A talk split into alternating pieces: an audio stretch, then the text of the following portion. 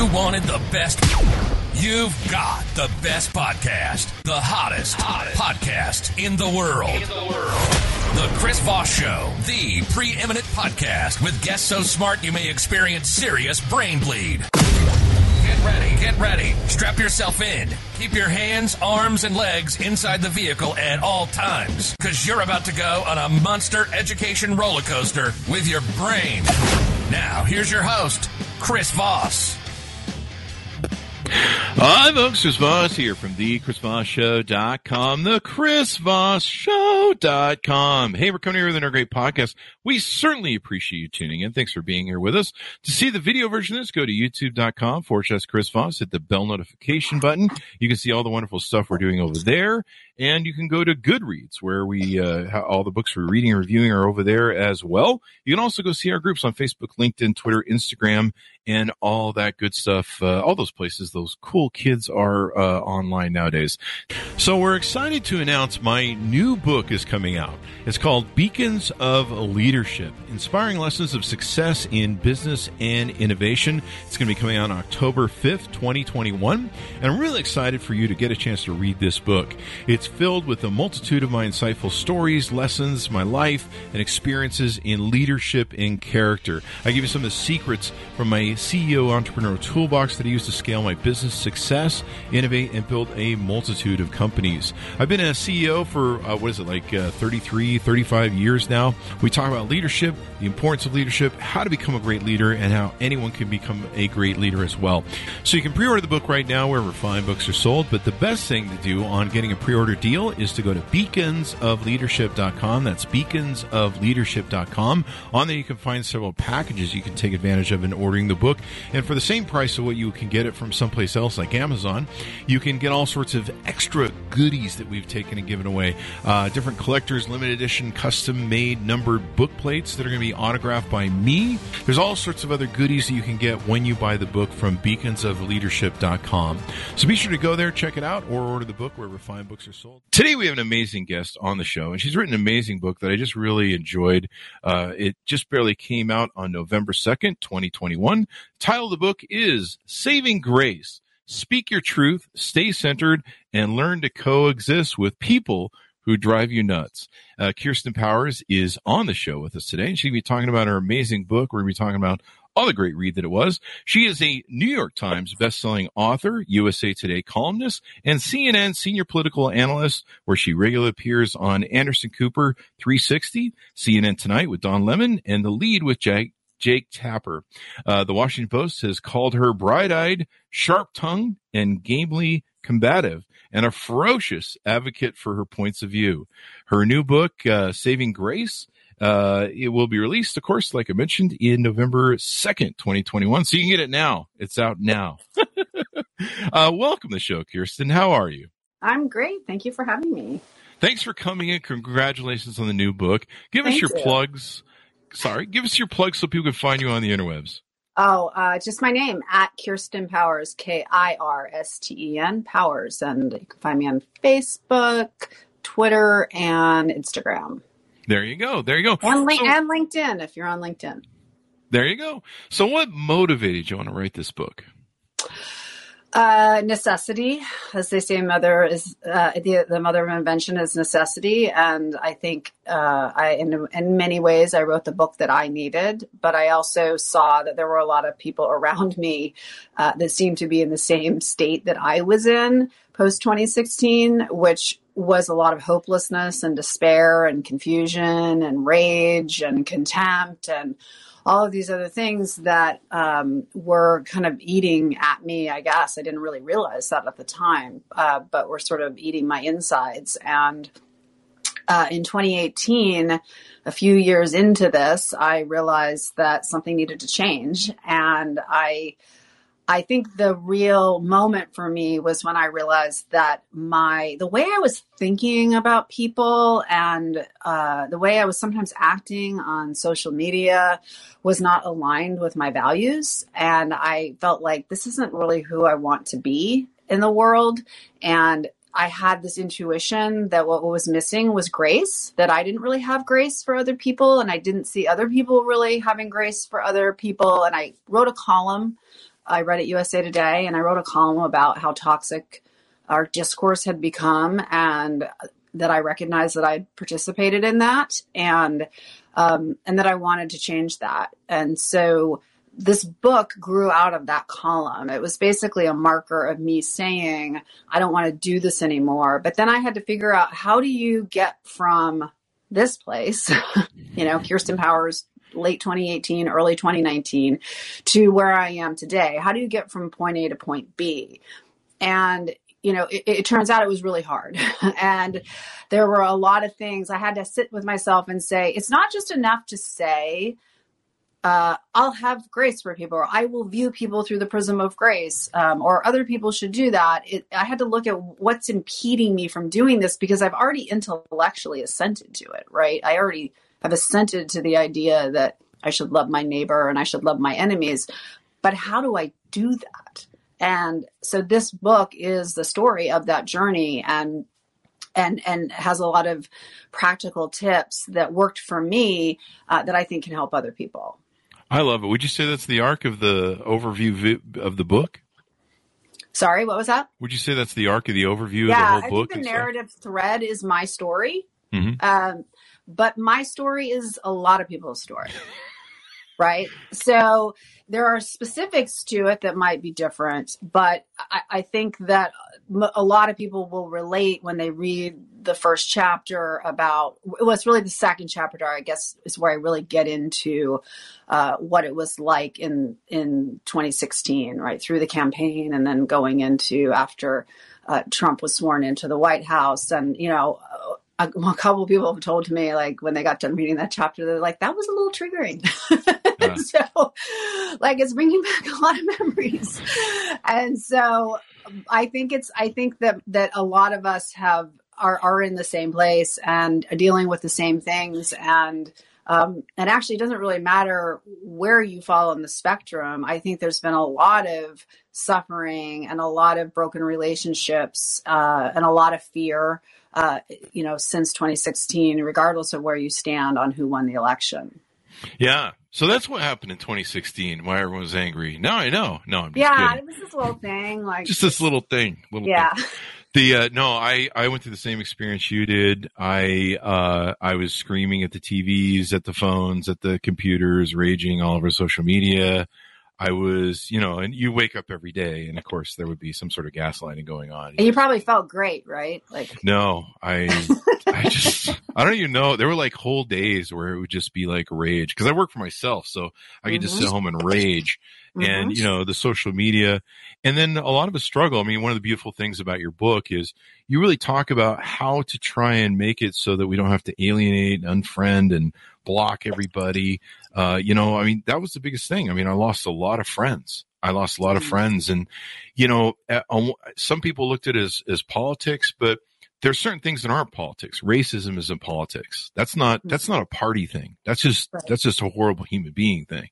Yeah. So I love how you address a lot of these things in the book. Well, okay, so I would say I, I actually don't believe in horrible human beings. Which oh, sorry, not, I do. No, no, no. I'm working. Not, no, and that's fine because I used to I used to believe that. I believe there are people who are doing horrible things. Yeah. And so that um, and that that sort of is a, that's a perspective that you gain through practicing grace, which is you, you kind of can pull the lens back a little bit and and not become entangled with what that person is doing or how they're behaving. And I say grace creates space for other people to not be you and then not be demonized right? So um, it's it's not that what they're doing is okay. It's not that, that sometimes they're doing very very harmful things, and and that's and it's and and you should name that, and you should see that. And sometimes relationships do have to end. Uh, so I, I, don't. This is not an argument for just looking the other way and letting people get away with things. It's more about how do we so a, really important clarifying thing is anger is a positive emotion. So it's not a negative thing. So to say I was angry is not negative because that anger tells us something's wrong. So we're recognizing something's wrong. The question is, what do we do with that anger? Do we do we become filled with contempt and hatred, which usually puts us in a pretty unhappy, miserable place and, and sometimes makes it difficult to actually even do anything about the issue that's problematic? Or do we find a way to be clear about the fact that that belongs to that other person and not to us? And we don't have to basically take that on and marinate in it, which is what I was doing. Um, I and instead we can do other things. We can write a letter to the editor. We can donate money to uh, to a political party if it's if you think that that's the problem. You could donate money to an organization that's an anti-racist organization. You could amplify voices, um, anti-racist voices. There's a lot of other things we can be doing uh, that don't that actually don't require us to hate other people. Uh, and and and once we realize that the people who are being harmed by hatred is us I think it that makes it a lot easier. MLK said hate is too great a burden to bear. He's recognizing that it's a burden that we carry. Uh, it's not the other person, right? So whatever you were doing on social media, whatever I was doing on social media, does Donald Trump really care if you hate him? I think he likes it actually. I think he likes it. I think you're right. I, I actually think he does like it. And I think he loves hijacking everybody's not just their days, but during, you know, while he was president, moments, minute to minute, he had complete control over the emotional states of people, right? So I think it's basically saying Grace is creating the space between me and this other person and saying, like, you don't get to be in control of my emotional state. Mm-hmm. And and that is the mentality that a Nelson Mandela had. That is the mentality that an MLK or a Ruby Sales or a John Lewis had, right? It's mm-hmm. not that it's an endorsement of segregation. Of course, it's not. They're they're calling out segregation, um, and they're saying that this is wrong, and and and all these other things. They're just not willing to take on all of that hatred because they knew it was going to harm them. So, does that make sense? It does. It does. The tools that you gave in the book, and uh, clearly, I'm still working through them because I'm still I'm still practicing. Hey, you know what? It's a journey.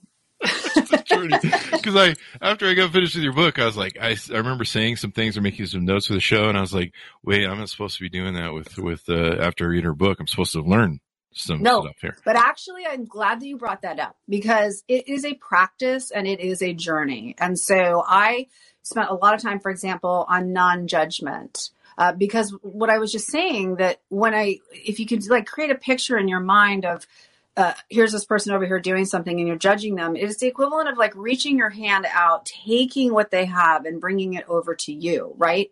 And once I understood that, like, no, that's theirs and I can decide what to do, I might have to have a conversation with them, confront them about it. I might have to say, ooh, this isn't a person that I'm probably to have in my life. Um, though I do see the potential for them to do better. I mean, that is part of grace. But I had to learn that, right? I had to sit there with my therapist and I would come in and I would say all these things and then she'd say, okay, let's try saying that in a non-judgmental way. And then I would say it another way and she'd be like, no, it's still judgmental. Right. And so it's learn, it's a, it's a learning process. And I wouldn't, And the other thing I would say is that a lot of times people start with, well, what about Donald Trump? And I say, you don't start with Donald Trump. Right? Like that's like someone says, I'm taking up running and I'm going to run the Boston Marathon in two weeks. It's like, no, that's not where you start. You can certainly bring the, you know, try to think about these practices when it comes up, but recognizing it'll be one step forward and two steps back. That's just the way growth happens, right? But maybe start it with somebody who you actually do like and love, but who has views that are really upsetting you, but you can at least see, you know, you can sort of practice this idea of looking at somebody as more than the belief, right? That like grace kind of creates that space for that. It's that, you know, you're more than this belief and, and you, you have a story behind how you got to this place. And that's, that, that may, that's, that's where I would tell people to start yeah. I really love what you talked about in the book about John Lewis inspiring you. Uh, Jemar Tisby was on a couple weeks ago on his book, How to Fight uh, Racism. We also had uh, uh, Adam Russell on with his book, uh, talking about a new vision for the beloved community. A lot of beloved, you know, a lot of people are coming out with books like yours. And we're, we're, there's this discussion about how we can create a better community and reconnect with the other side and become American again. Um, when I in 2016, I did not know what the term gaslighting me, meant, and when I was Mhm. raging at the TVs and the and the computers, um, my friend says, "You know, Chris, you suffer from someone. You're, you're someone who's suffering from being gaslit." And I go, "What? What the hell Mhm. is that?"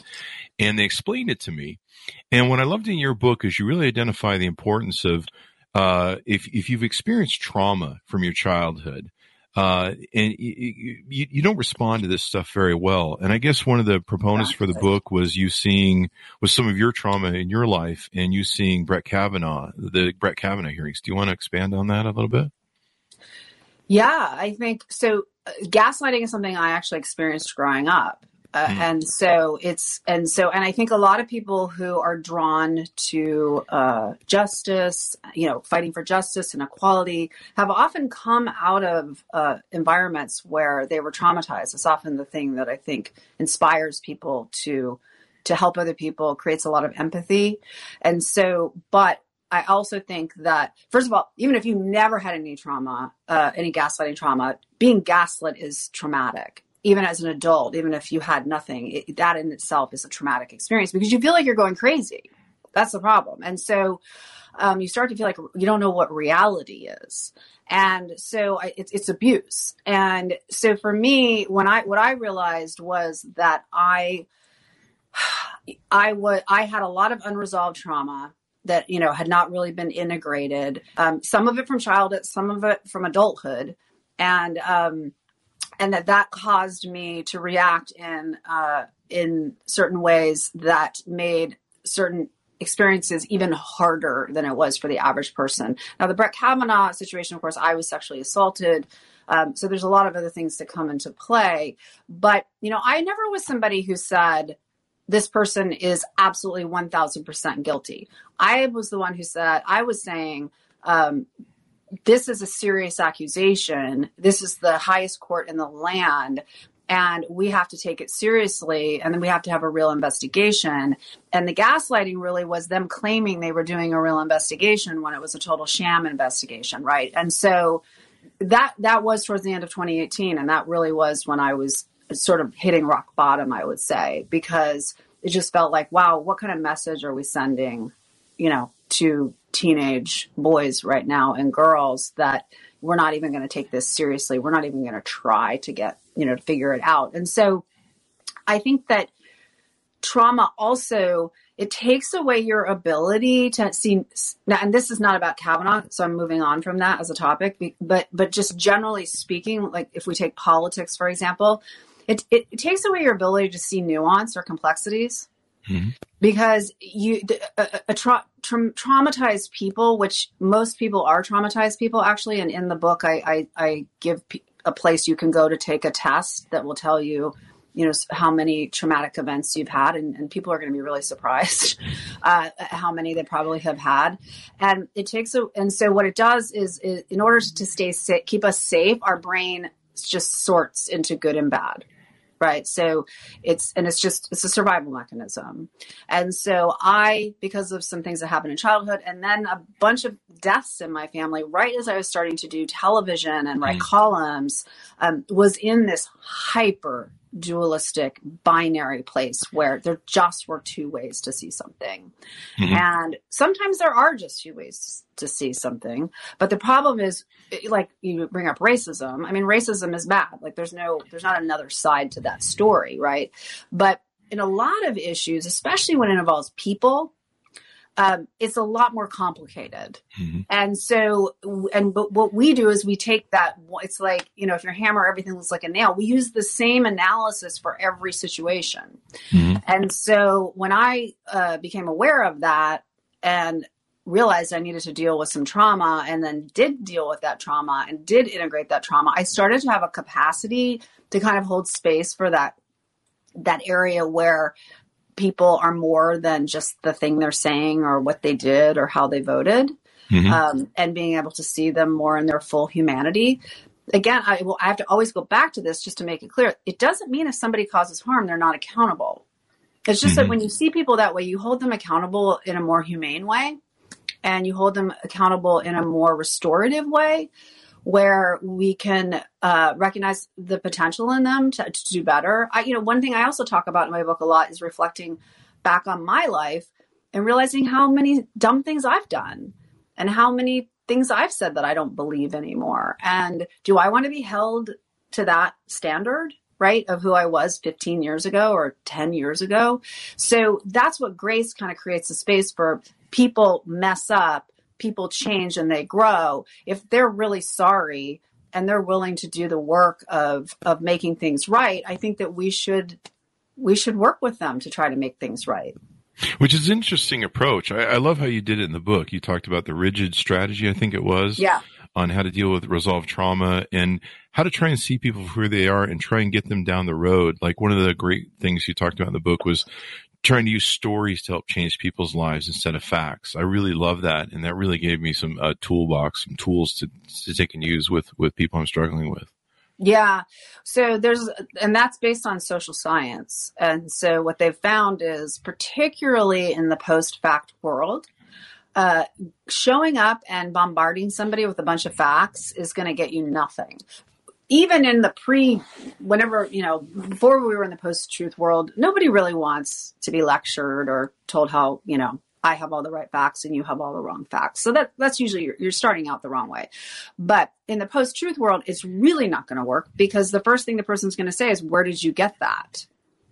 And you're going to if you're in that much disagreement wherever you got your facts they're going to say i don't that's not a reliable place to get your facts. I don't trust them. That's made up, that's fake news, whatever it is, right? So what what social scientists have found is that what can change people's minds is sharing personal stories because people believe that you at least have knowledge and authority when speaking about things you have experienced or people around you have experienced, things that you have seen. And so they've seen this, uh, they're adapting kind of the way political canvassing is done, where it used to be for political canvassing, and, and people still do this, but you would show up, knock on someone's door, and say, Hi, I'm here to tell you why you should support transgender rights, and here's the list of reasons, right?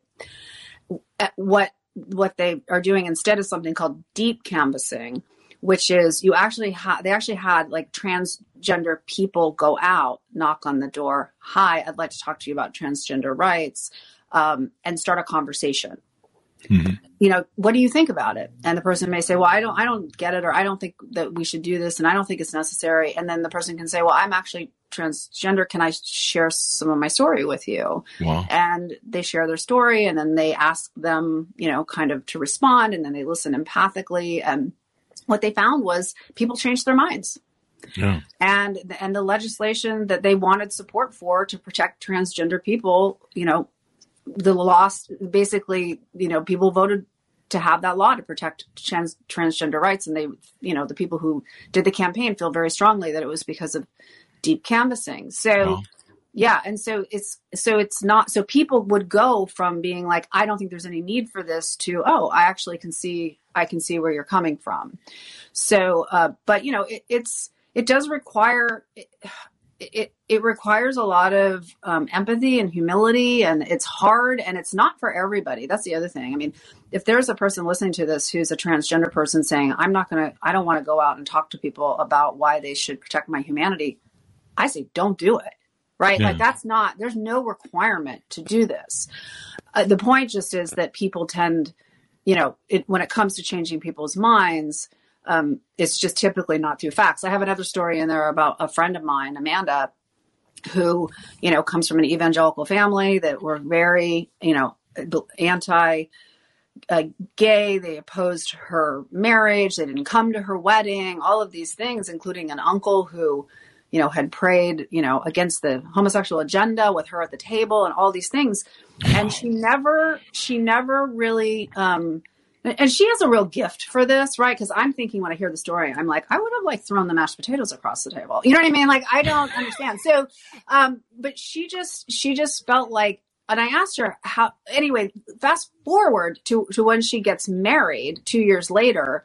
Um, he this uncle is like posting on the wedding page about how they changed you know they showed him what jesus's love is really is and how they're a model for him and and you know he had just changed through a relationship with them. And yeah. and so you know she had and i asked her you know where did you like why did you do it this way? And she just said you know basically i'm modeling jesus. And now that's the way she did it. That's not so a binary someone who's binary right now is now going into kirsten saying this is the only way you should do it. Like and if i don't do this i'm not practicing grace. And that is not what i'm saying. There are other ways to practice grace i have another friend who has told his evangelical dad who wants to tell him how you know he's going to go to hell because he's gay. He says you'll have to go somewhere else you'll have to process this fear with somebody else. I'm not here for this. Yeah. right? That's one way to do it. I have another friend who basically has cut off almost all contact with her family and yeah. has her chosen family. Everybody does what they feel is right for them. And so it's not you know it, it may be and i can say for the friend who cut off contact with her family they're not going to change their minds. Sometimes you you do realize that this is just it's it's not going to happen. Like you have tried, you've had this conversation. You're throwing pearls before swine, as I say in the book. Uh, you know, a pig doesn't know the difference between a string of pearls or a pile of dirt. And you, continuing to share your wisdom or knowledge with somebody at some point becomes can become self defeating. Mm-hmm. And so, um, it's not a lack of grace to say I'm going to take care of myself and you know i'm not going to i'm not going to demonize anybody or hate anybody but i am going to say i'm going to i'm going to take care of myself and i'm not and i'm going to just i'm going to have to either end this relationship or i'm going to have to move it into a different space. I had a really great epiphany when you when you talked about telling stories to change people's minds instead of facts, uh, and I was like, "Wow, that gives me a really good set of tools to take and use." Uh, years ago, when you know they before um, uh, gay marriage had become legal, uh, I had a relative who was, you know, against it and blah, blah, blah. And no matter what I said, I couldn't get him to change. But then I started telling them the stories of, of why they needed, why gay marriage need to be legalized just for the rights benefit of it. Yeah. And I'm like, imagine finding someone that you love, the hardest thing that you can do in the world, finding someone who you love and put up with you for the rest of your life, right? Um, and, uh, you find someone you love, you, you, you live with them, you spend all this time. And I, I told them the stories about how they they didn't have the power to inherit uh you know maybe they ha- own a home together and like the family of one the one spouse that died would or not spouse but partner that died would yes. come just take the house and take all the furniture and everything that they built you i met and i said imagine going to the hospital when your partner is in the hospital and they won't let you in because you don't have any marital rights you don't have you're not really mm-hmm. next of kin and you can't hold their hand as they're dying. Imagine what that feels like. And so, yeah. and so telling those stories, flip the switch.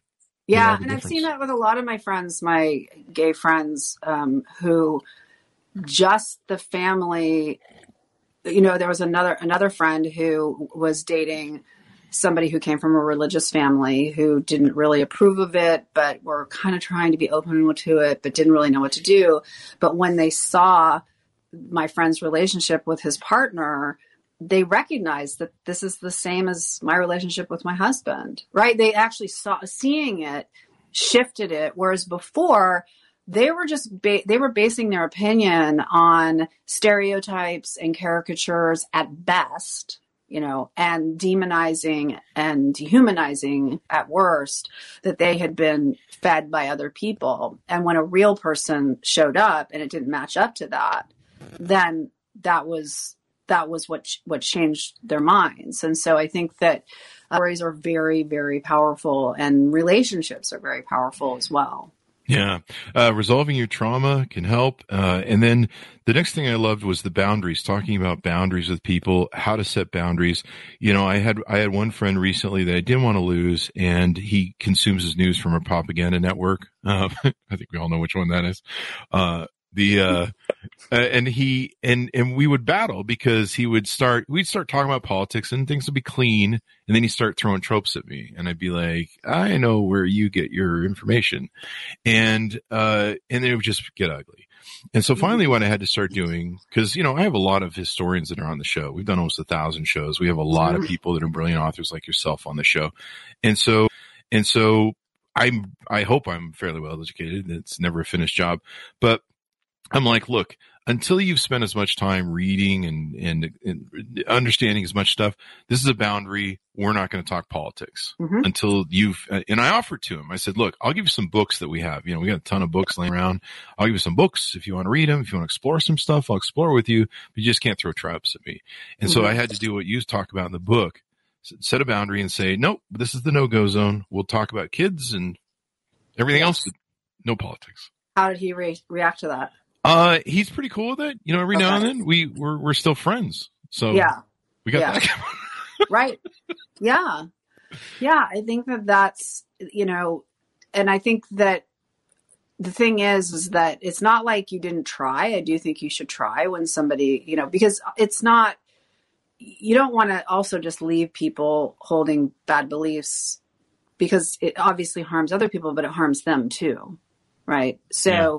so i think that that it's worth I have a whole chapter on embracing healthy conflict. And, you know, I say be a peacemaker, not a peacekeeper. Don't be somebody who just, you know, uses boundaries as a way of getting out of actually having to have an uncomfortable conversation.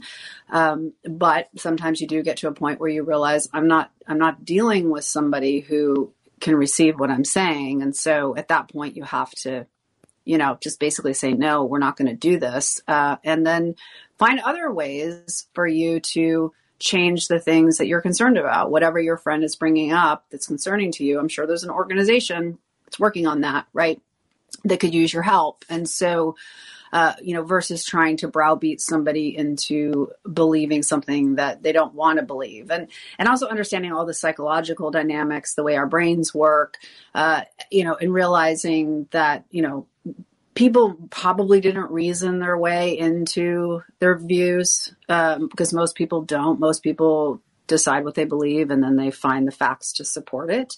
Uh, most people aren't working in the industry that we're working in, where it's actually your job to be digging into this all the time. They have other, they have full time jobs. They're doing other things, right? So it's it's not they they've chosen who they trust to get their information from, and that's that's basically where it ends, right? They probably, I don't know if your friend has time to be doing all that research. Um, so, I- so I think that, uh, if you were to talk about it, it would be better if you just maybe if you wanted to talk about it, you also could, you could set boundaries about how to talk about it, right? Which Mhm. is we only share stories about people that we know. We don't we don't you know you don't tell me what you saw in the news or whatever it is. Like it actually has to be a person that you know. hmm Yeah, that's that was really important. You talk also about the repentance process uh, in your book. I, I really loved it, and I'm an atheist too, uh, but I Mhm. still, I still just, I, I was cool with all the stuff that you had in the book about. I've heard that a lot. and I've heard that from through. a lot of people who Yeah. are atheists. Yeah. Sometimes is I struggle. wanted- yeah, I wanted the book to be accessible to everybody. So um, I, I think that there are there's wisdom in the Christian Mhm. tradition, the same way there's wisdom in the Buddhist tradition. I'm not Buddhist, but I ac- access that wisdom, right? And so, in in different in different traditions, you can find things, and most of these things show up in all the different traditions. And so, I think that we can all benefit from them. There are also things, by the way, that most therapists agree with. So, like most therapists would tell you, hating people, it's not going to help you, right? They, I mean, I, the first thing they would do is try to get you to learn how to stop judging people and all these things, right? These are also just basic kind of therapeutic things as well. Yeah, even even as an atheist, I go, "Would Jesus do this?" I try and follow the golden rule. I mean, I do. I well, just, no, but I mean, you I can try. see Jesus as, as just somebody who is a model that, to follow. You don't have to believe that, you know, he's your savior, right? It's that's the point. It's like there's there's lots of wisdom in there that you don't have to sign on to the religion to to uh, benefit from. yeah. I think it, I think this is a term used from the book from my notes. Rhetoric, rhetorical dope peddlers. Yes, that's something Arthur Brooks actually. He's a he's at Harvard, a social scientist. He coined that term, and he basically said we're always concerned about other people's rhetorical dope peddlers, who are the people that are just feeding them, you know, outrage and anger and hate. Um, but we have to really be concerned about who our rhetorical dope peddlers are. Who are we going to to tell us what we already believe and to tell us how good we are and how bad the other people are? and you know to really stay away from those people and I say like a test after you have consumed news or have been on social media, a test is am I more informed or am I more activated to hate people? Mm, so, I love that. and you really, if you're activated to hate people or other people or any of these things, then find a different way to get your news because that's not really what it's for.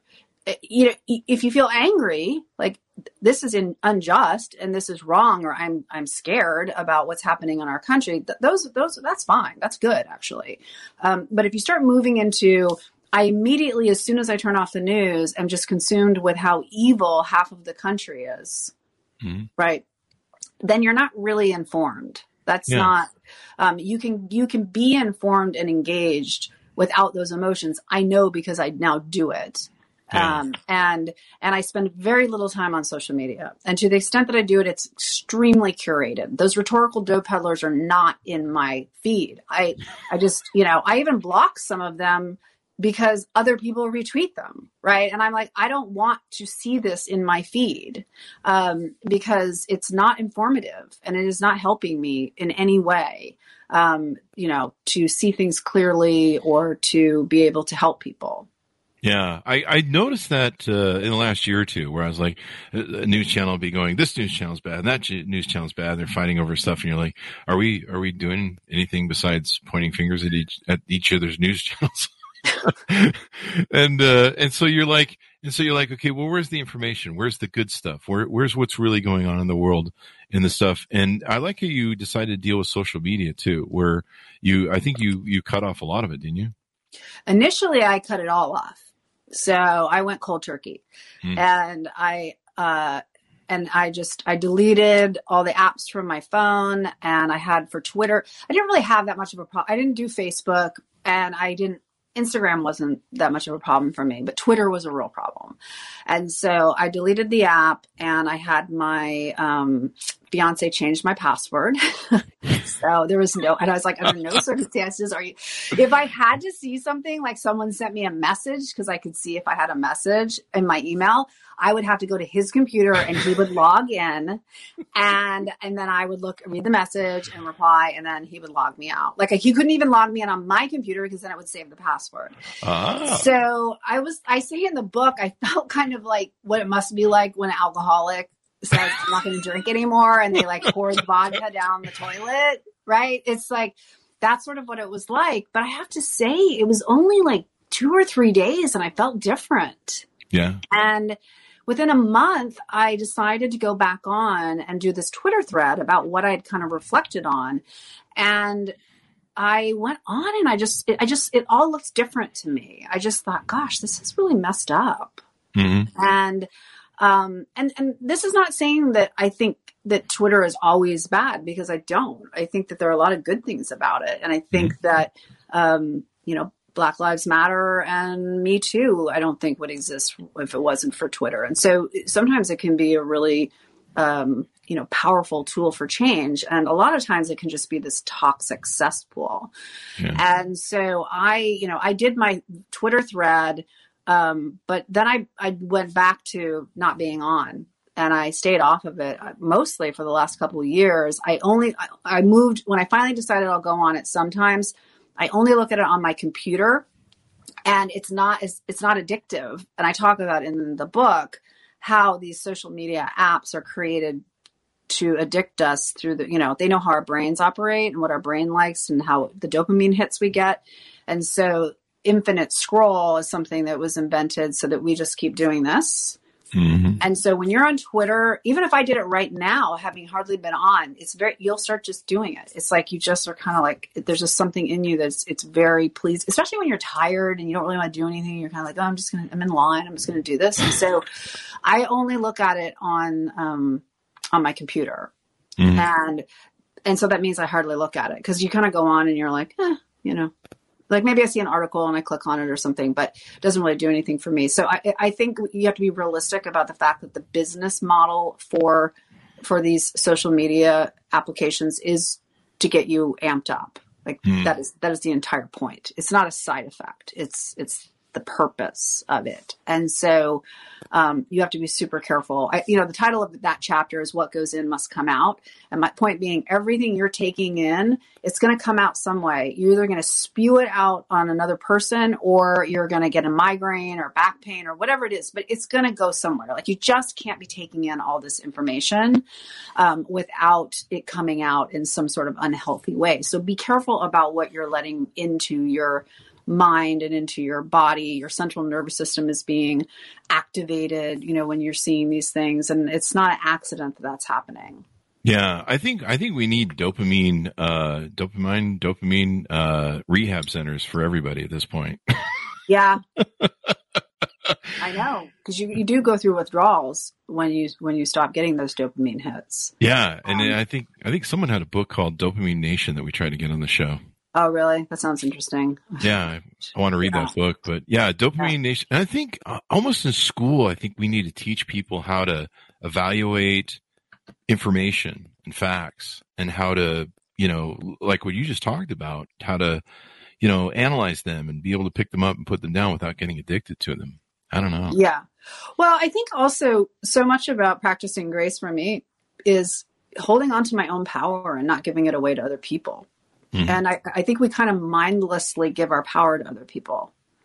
And so, because I methodically went through what are the things that are standing between me and practicing grace towards other people, I, I started to see like, oh, you know, when I do this, like I'm I'm allowing uh, social media to control how I feel and what I think about people, you know, and and you start to to notice that you're, you know, when I'm obsessively following, you know, everything that a certain politician is saying or whatever, it's like, well, that politician now has complete control over my emotional state.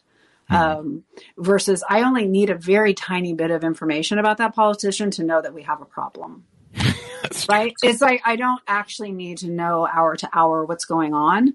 Uh, and so I my my goal is always just to be informed.